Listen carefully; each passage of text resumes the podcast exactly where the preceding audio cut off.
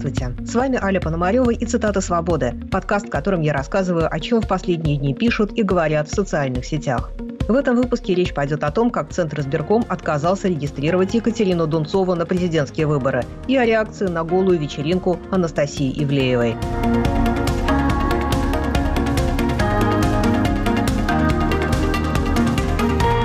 В середине ноября журналистка из Ржева Екатерина Дунцова объявила о намерении баллотироваться в президенты России и обнародовала свою программу «Окончание войны в Украине», «Освобождение политзаключенных» и «Демократические реформы». Власти сразу продемонстрировали, что потенциальная кандидатка им не нравится. Собрание ее сторонников отключили свет, а ей самой отключили платежи в ВТБ и вызвали ее на беседу в прокуратуру. Наконец, Центр избирком отказал ей в регистрации на выборы. В ее документах насчитали около сотни ошибок. Таким образом, оппозиционную кандидатку не допустили даже до стадии сбора подписей в поддержку своей кандидатуры. Дунцова попросила партию «Яблоко» выдвинуть ее кандидатом, но тут же получила жесткий отказ от Явлинского, который формально не является лидером партии. При этом Явлинский сказал, что и сам он выдвигаться тоже не будет. Но Дунцова не теряет надежды, если верить ее интервью Дмитрию Колезеву на его канале.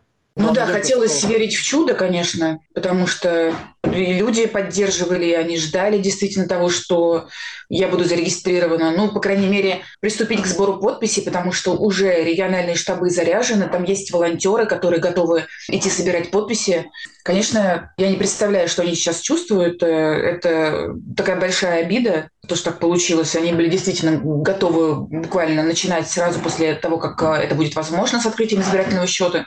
Теперь что у нас? Теперь поход в суд, получается, об обжаловании. И э, я вчера еще написала сообщение Григорию Явлинскому. Ну, он почему-то не читает, мне Николай Рыбаков в том числе эти сообщения. И сегодня он, я так понимаю, в эфире заявил в том числе о том, что мы не знаем Дунцову, но опять же сейчас не проблема познакомиться. Тем более они никого не выдвигают. И, в принципе, повестки у нас схожие. Также за мир это единственный сейчас э, шанс заявиться от партии и успеть уложиться в срок, э, который включает себя для партии политических объединений 1 января включительно. Остался еще один кандидат, который выступает за окончание войны – Борис Надеждин, комментирует политолог Александр Морозов. Донцову сняли, Явлинский отказался. Хорошо бы снялся Надеждин, чтобы не было этой похабной игры вокруг антивоенной повестки, которая должна закончиться демонстрацией 1,6% в поддержку мира. Все это не более чем борьба кремлевских башен, уверен Александр Подробинок. Отказ Екатерине Дунцовой в регистрации ее инициативной группы – это эхо внутри кремлевской возни и подбора антуража для предстоящих президентских выборов. Одна башня Кремля сочла вариант с Дунцовой подходящим, другая посчитала излишним. Элла Памфилова озвучила окончательное решение. Время рискованных спаренных партнеров ушло в прошлое. Сколько уже было этих клоунов, играющих в самостоятельную политику и при этом успешно подыгрывающих Кремлю? Хакамада, Мальцев, Собчак, уж не говоря о вечных кандидатах от КПРФ, ЛДПР ЛДПР и «Справедливой России». Сегодня в шоу будут принимать участие только надежные проверенные кадры, которые со всей откровенностью и оппозиционной прямотой прямо Путину в глаза выскажут, как они его любят, уважают и поддерживают проводимую им политику. Кремль не хочет лишней шумихи вокруг этих псевдовыборов, комментирует редактор «Новой газеты» в Европе Кирилл Мартынов на канале «Ходорковский Live». То, что обсуждалось вот в последние недели, это сценарий, в котором выборы превращаются в некий разрешенный согласованный митинг, направленный на то, чтобы люди просто увидели, что количество избирателей, которые не поддерживают войну и Путина, оно достаточно велико. А проблема заключается в том, что власти тоже это понимают, что, в общем, митингов они никаких собирать не разрешат. Я имею в виду под митингом, ну, просто очередь к избирательному участку, конечно, да, и какие-то попытки проводить экзит-полы, и вообще как бы показывать, что есть, пускай меньшинство, но очень серьезное меньшинство, которое против этой войны. Я напомню, как это было для меня, мне кажется, очень важные события проходили всего три года назад, когда Путин устроил свой псевдореферендум за свою вечную власть под видом реформы Конституции, и тогда все-таки 16 миллионов избирателей в таких очень специфических условиях, когда вроде бы не надо было этого делать, 16 миллионов человек пришли, больше 20% проголосовавших сказали, что, в общем, они не хотят этой Конституции, их старая вполне устраивает, и Путина они, следовательно, не хотят. Сейчас задача Кремля сделать так, чтобы эти, этих людей просто было не видно и не слышно, чтобы их никто не заметил, для этого их нужно деморализовать, э, расколоть, часть из них предложить проголосовать за кандидатов типа Бориса Надеждина, который сохраняет шансы на регистрацию от партии. Ну и вот, собственно говоря, на этом эти выборы должны так достаточно тихо, не привлекая внимания, закончиться, после чего Путин сосредоточится на продолжении своих военных злодеяний. Отказ в регистрации Дунцовой – это признак слабости режима, пишет политолог Абаз Галямов. Вообще я очень благодарен Донцовой за ее попытку. Теперь, если и не все россияне, то, по крайней мере, та часть общества, которая интересуется политикой, точно знает, что популярность Путина – это миф. После истории с Дунцовой говорить о каком-то там глубинном народе, который якобы не может себе представить жизни без Путина, попросту невозможно. Если бы дело обстояло именно так, то Кремль всех желающих, включая Дунцову, обязательно бы зарегистрировал. Он ведь сам многократно заявлял, что главной целью властей в ходе этой кампании является легитимность. А что может ее дать, как несвободный допуск всех конкурентов? Антивоенная повестка сейчас могла бы получить в обществе намного большую поддержку, чем многие думают, говорит на своем канале оппозиционный политик Максим Кац. Граждане осознают, что стали беднее и испытывают закономерную тревогу относительно собственного будущего. И уж что мы точно знаем, в чем нет ни малейшего сомнения, граждане конкретно устали от войны. Короче говоря, гражданин России, оставленный один на один с бюллетенем и своими мыслями, непредсказуемый субъект. Поэтому идеальный вариант для власти, чтобы на участке явились только те, кого в актовом зале предприятий подробно проинструктировали, как себя вести. А остальные вовсе не заметили, что вообще были какие-то выборы. Но если кто-то вдруг придет на участок по своей инициативе, то список кандидатов должен состоять из такой биомассы, что проголосовать хоть за кого-то, кроме Путина, рука не поднимется. Прочие претенденты должны быть таким коллективным Слуцким, персонажами, сотканными из чистого омерзения. Игры в либеральных кандидатов, всякие сложные политтехнологии, я уж не говорю про допущенную до выборов оппозицию, это все признаки хороших времен. Чем сложнее ты нагородишь конструкцию, тем выше вероятность, что все пойдет не по задуманному плану. Донцовой стоило бы озаботиться своей безопасностью, комментирует на своем канале политолог Федор Крашенинников. Путин – это человек, который учился когда-то на разведчика. А если вы когда-нибудь займетесь этим вопросом, а будет интересно, как на самом деле готовят разведчиков, что это за работа такая, чему их там учат, то среди очень многих навыков отнюдь не тех, которые мы учим, э, в фильмах показывают, потому что работа разведчика – это очень кропотливая, нудная, монотонная работа, где надо постоянно учитывать миллион факторов. Да? Риск права очень большой. Поэтому, когда агент идет на задание, там, забирать что-нибудь или передавать что-нибудь, или с кем-то встречаться, он должен отметить все, все те особые приметы, которые ему прописали. Черточку, там, цветочек, пакет с мусором. Все должно быть на месте. Потому что если хоть что-то где-то не на месте, то надо все сворачивать и уходить. Значит, что-то пошло не так. И вся вообще деятельность Путина, она показывает, что он так и действует. Что если есть хоть маленький-маленький шанс, даже теоретически, может быть, этот пакет сдувают пресловут или еще что-то, маленький шанс, что что-то пойдет не по плану, они все отменят. Вот Екатерина Дунцова явно была не по плану. И они решили, что если идет не по плану, надо сразу зарубать. Я очень надеюсь, правильно пишут нам в чате, что у Екатерины Дунцовой у детей есть загранпаспорт, и она хотя бы на какое-то время покинет Российскую Федерацию, потому что оказаться еще одним именем вот в этом очень длинном списке людей, которые сидят в путинских тюрьмах, это я никому не желаю и ей не желаю тоже. Она и так сделала очень много, она и так поступила очень мужественно – она молодец, она герой. Но дальше ждать приключений я бы не советую. Потому что мы знаем, как действует Путин. Они сейчас ничего не будут делать какое-то время, хотя могут и поторопиться. Но э, через некоторое время они за нее возьмутся. Элла Памфилова, отказывая Дунцовой в регистрации, утешала кандидатку словами, что у нее еще все впереди. Комментаторы вспомнили, что когда-то теми же словами Памфилова утешала Навального. Сергей Пархоменко. Что происходило дальше и что происходит теперь с Навальным, мы видим. Что будет происходить с Екатериной Дунцовой, увидим дальше. Возможно, ее политическая история сегодня еще не кончилась. С Навальным Дунцова роднит еще и быстрый рост популярности, но на этом сходство пока заканчивается, комментирует на своем канале журналист Майкл Наки.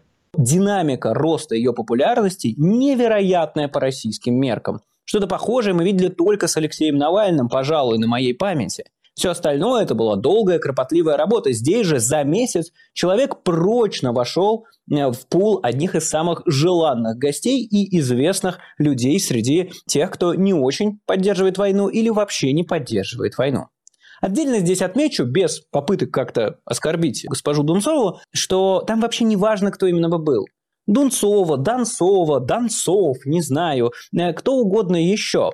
Смысл в том, что нужен какой-то человек, который смог бы аккумулировать несогласие с происходящим легитимными методами. И поэтому на его роль подходит абсолютно кто угодно. Совершенно неважно, как Дунцова формулирует те или иные вещи, согласны ли с ней по отдельным пунктам, а нравится ли она вам эстетически, кажется ли вам, что она говорит правильные вещи, вообще не важно. На самом деле есть лишь один вопрос – вы за продолжение войны или за ее прекращение? Поскольку Дунцова за ее прекращение единственная из всего легального политического пространства России, все, автоматически абсолютно все, кто против продолжения этой войны, ее поддерживают. Причем даже не важно, путинисты, не путинисты, те, кто против Украины, те, кто за Украину, не важно. Прекращение войны. Вот что важно для тех людей, которые за это выступают. Это может быть совершенно человек, который Э, во всем поддерживает Путин, очень его любит, хочет уничтожить Америку и ядерную бомбу по Киеву, но за два года он увидел, что цены увеличились на 50%, поэтому он не видит смысла, в чем должно быть продолжение этой самой войны. И поэтому он интересуется Дунцовой. Дунцовой, которая еще старается обходить острые углы. Отвечает довольно расплывчато там про то, чей Крым, значит, э, я не знаю, как именно остановить войну и прочее, прочее. Это все не важно, это все шелуха, несмотря на то, что эти острые вопросы ей задают, само собой. Дело в самой ее фигуре не как человека, но как символа того, что эта фигура с собой несет. Удовлетворение того запроса, который есть у россиян. Именно поэтому она настолько опасна для власти. И власть это, конечно же, поняла. И все же Дунцова многого успела добиться, считает журналист Олег Пшеничный. ЦИК не допустил Дунцову до сбора подписей. В протоколе обнаружены ошибки, а в подписях рисунок кота. А я ее все равно поздравляю. Она заявила о себе на всю Россию – в том числе призывом к прекращению войны. И впереди еще большая дорога. От этих-то преступников и шулеров никто ничего и не ожидал. С ними все и так ясно.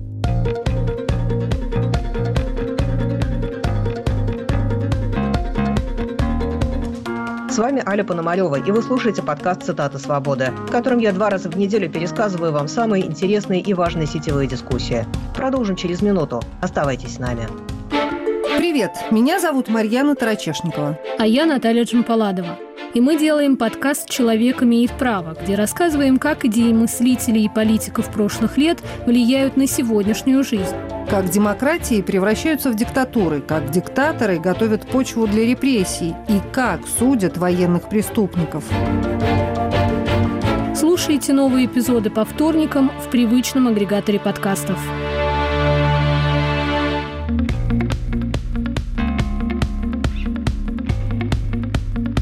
Слушаете «Цитаты свободы» – подборку мнений из самых интересных дискуссий в социальных сетях. С вами Аля Пономарева.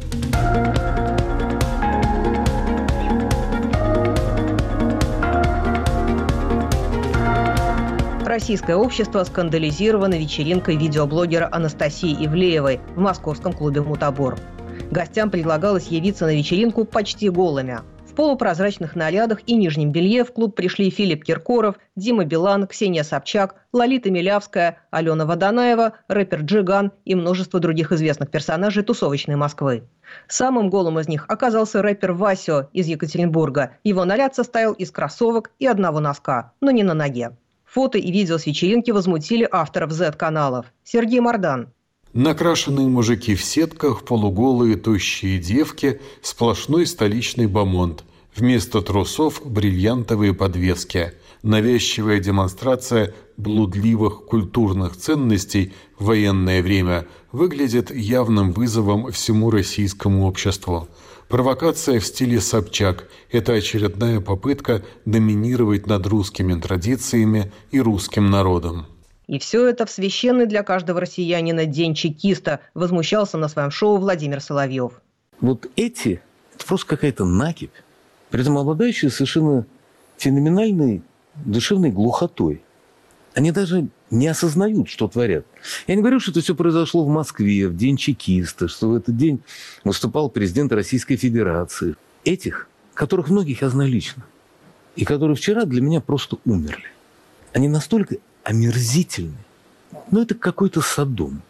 Организация «Зов народа» потребовала, чтобы прокуратура проверила вечеринки Евлеевой на наличие ЛГБТ-пропаганды. А глава Лиги безопасного интернета Екатерина Мизулина призвала к бойкоту ее участников. При этом блюстители нравов и сами не без греха. По блогам разошлись фото Мизулиной в кожаном бюстье. Министром нравственности назвал ее на канале Александра Плющева журналист Ренат Давлетгильдеев. Просто мы наблюдаем очередное закручивание гаек в плане свободы, потому что, условно говоря, что мы видели вчера и позавчера? Мы видим, что государство начинает и все больше и больше претендует на наш секс, на наше тело, потому что это пространство, где осталась наша свобода. И это государство раздражает. Раздражает власть и раздражает вот это вот Министерство нравственности и самопровозглашенного министра нравственности госпожу Мизулину, которая, ну, я не знаю, мне кажется, она возглавляет одновременно два ведомства. Это Министерство нравственности и какой-то государственный комитет по делам селебрити. И, и вот она взяла на себя право рассуждать, как бы, что должны делать публичные персоны, во что они должны одеваться. Тем не менее, сама она иногда напяливает на себя бюст БДСМ королевы и на фоне триколора э, всем желает хорошего окончания. Российская верхушка позволяет себе и не такое, пишут многие комментаторы. Роман Юнеман. Людям повезло, что они не видели закрытые корпоративы каких-нибудь чиновников, возможно, тех самых, кого они считают своими союзниками и публичными поборниками морали. По словам знающих людей, там еще и не такое бывает. Екатерина Винокурова. Нынешние борцы за нравственность сами прекрасно изменяют женам, бывают на вечеринках, пьют и курят. Просто не постят фоточек, а на утро с комсомольскими лицами делают карьеру. Визжат «За то ли мы воюем», после чего заказывают столик в дорогом ресторане, едут к любовнице, а параллельно в ходе полового акта просят что-то сделать с врагами государства. И потом смотрят лайки, клики, фоточки. Над реакцией Z-блогеров иронизирует на своем канале журналист Иван Яковина. Они у себя в телеграм-каналах пишут, ну как такое вообще может происходить, когда там типа наши мальчики, в кавычках, на Донбассе кровью истекают, э, мы типа вообще за что воюем? Вот этот, этот вопрос задается чаще всего, глядя на эту вечеринку, они вдруг внезапно стали думать, слушайте, а за что, о чем мы вообще там делаем, ради чего? Некоторые э, из них уже пытаются дать себе этот честный ответ, но в основном пока еще нет, конечно. Но проскальзывает, проблескивает в них вот это вот э, понимание, что то тут не то. Так вот, ответ бы этот звучал так. Да, вы воюете именно за то, чтобы нынешняя российская власть оставалась в Кремле и никогда ни в чем себе не отказывала, жила на всю катушку, на широкую ногу по полной программе. А вот эти люди, которые вас возмутили, чей внешний вид и чьи украшения вас возмутили, это еще даже не власть, это всего лишь обслуга российской власти. И вечеринка у них сравнительно бедная, если сравнивать с тем, как гуляет начальство. Если бы видели, как отдыхает Владимир Путин в компании своих друзей, у вас бы просто глаза повзрывались бы от этой роскоши, этого изобилия всего, и от этого не нужно никому трат вы бы, возможно, насмотревшись на вечеринке самого главного начальства, взяли бы автомат, пошли бы штурмовать Кремль, а вовсе не Авдеевку, жители которой, кстати, в отличие от жителей Кремля, никогда у вас ничего не украли, не воровали у вас и умирать вас в окопы не отправляли. Но мнение, что путинская элита бесится жиру, встречается не только у зетников. Исторические параллели проводит на своем канале музыкальный критик Артемий Троицкий. В общем и целом, я бы не имел ничего против этого, если бы не тот факт, что выглядело это все чудовищно. То есть я на самом деле люблю и секс, и эротику, и занимался профессионально всякими картинками на эту тему э, в журнале Playboy. Вот. Но надо сказать, что такого убожества, такого уродства, такой антисексуальности я не видел никогда. Не буду называть конкретные имена, но это просто вот как два пальца в рот. Но это если так, э, пошучивать на эту тему. Если говорить серьезно, то это навело меня на размышления, как ни странно, о Первой и Второй мировой войне. Вот Вторая мировая война, скажем, у нас она называлась Великая Отечественная, в общем-то, люди эту войну воспринимали очень серьезно. Она накрыла всю страну кто не был на оккупированных территориях и, не воевал, те были под бомбежками, те были в эвакуации и так далее. В общем, не до веселья было совсем.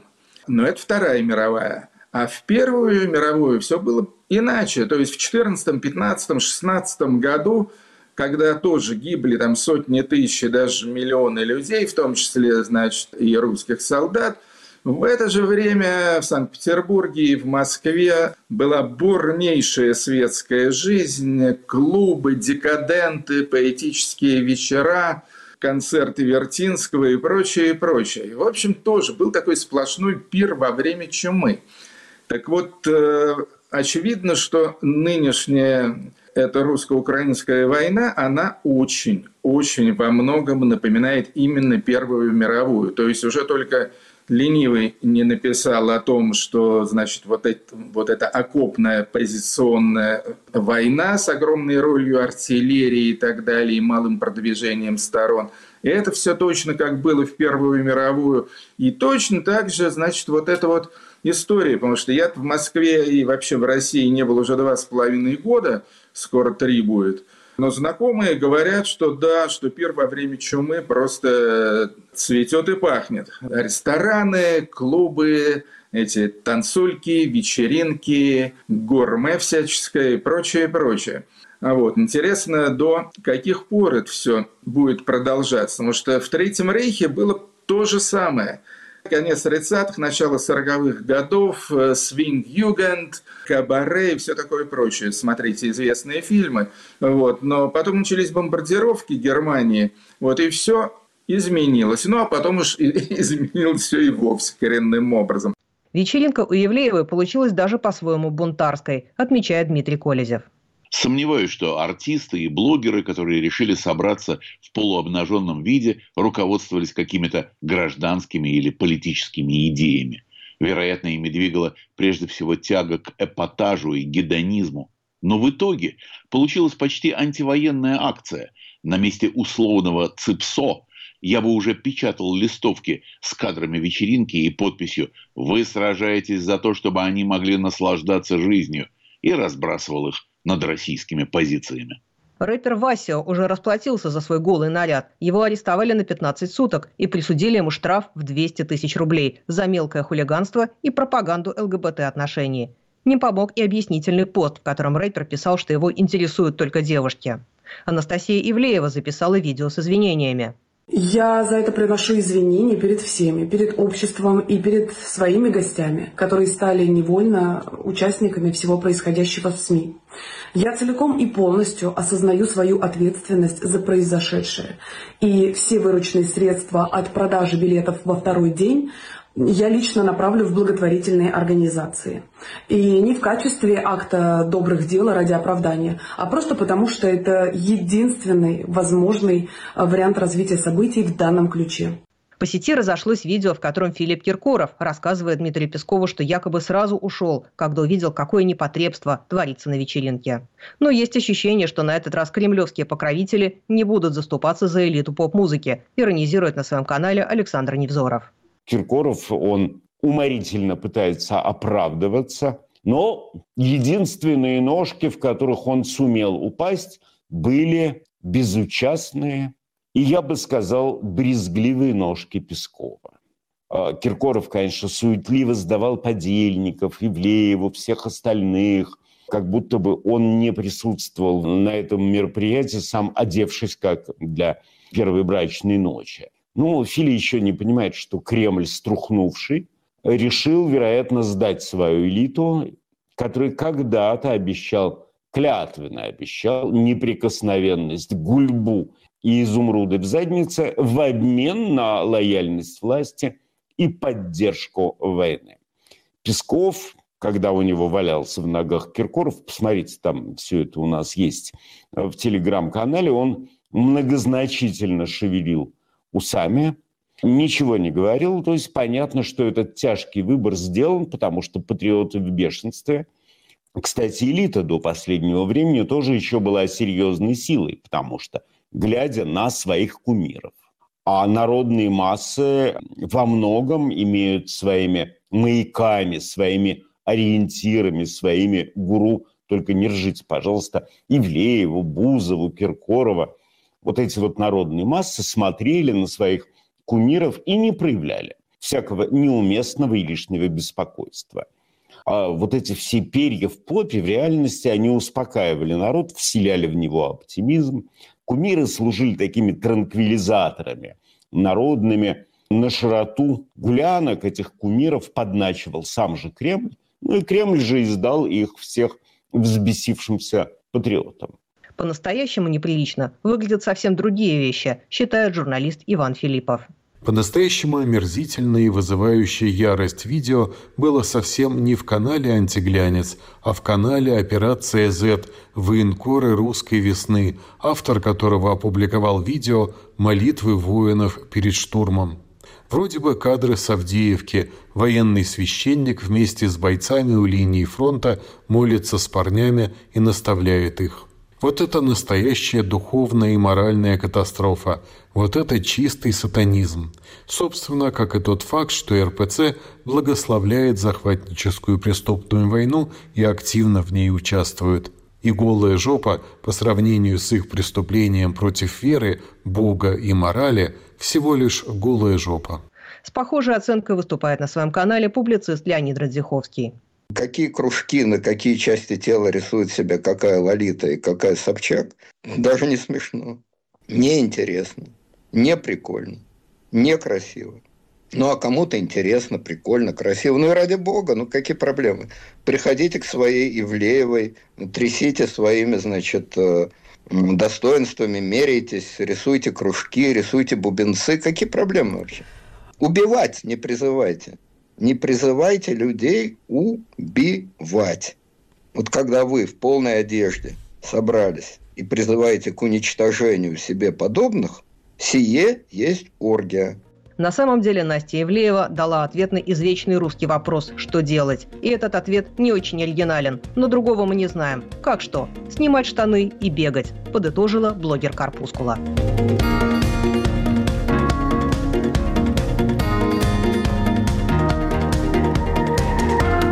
С вами была Аля Пономарева и цитата «Свободы». В этом подкасте каждый понедельник и четверг рассказываю вам, что обсуждают в Фейсбуке, Твиттере, Телеграме и Ютубе. Слушайте нас, комментируйте и советуйте друзьям. До скорой встречи.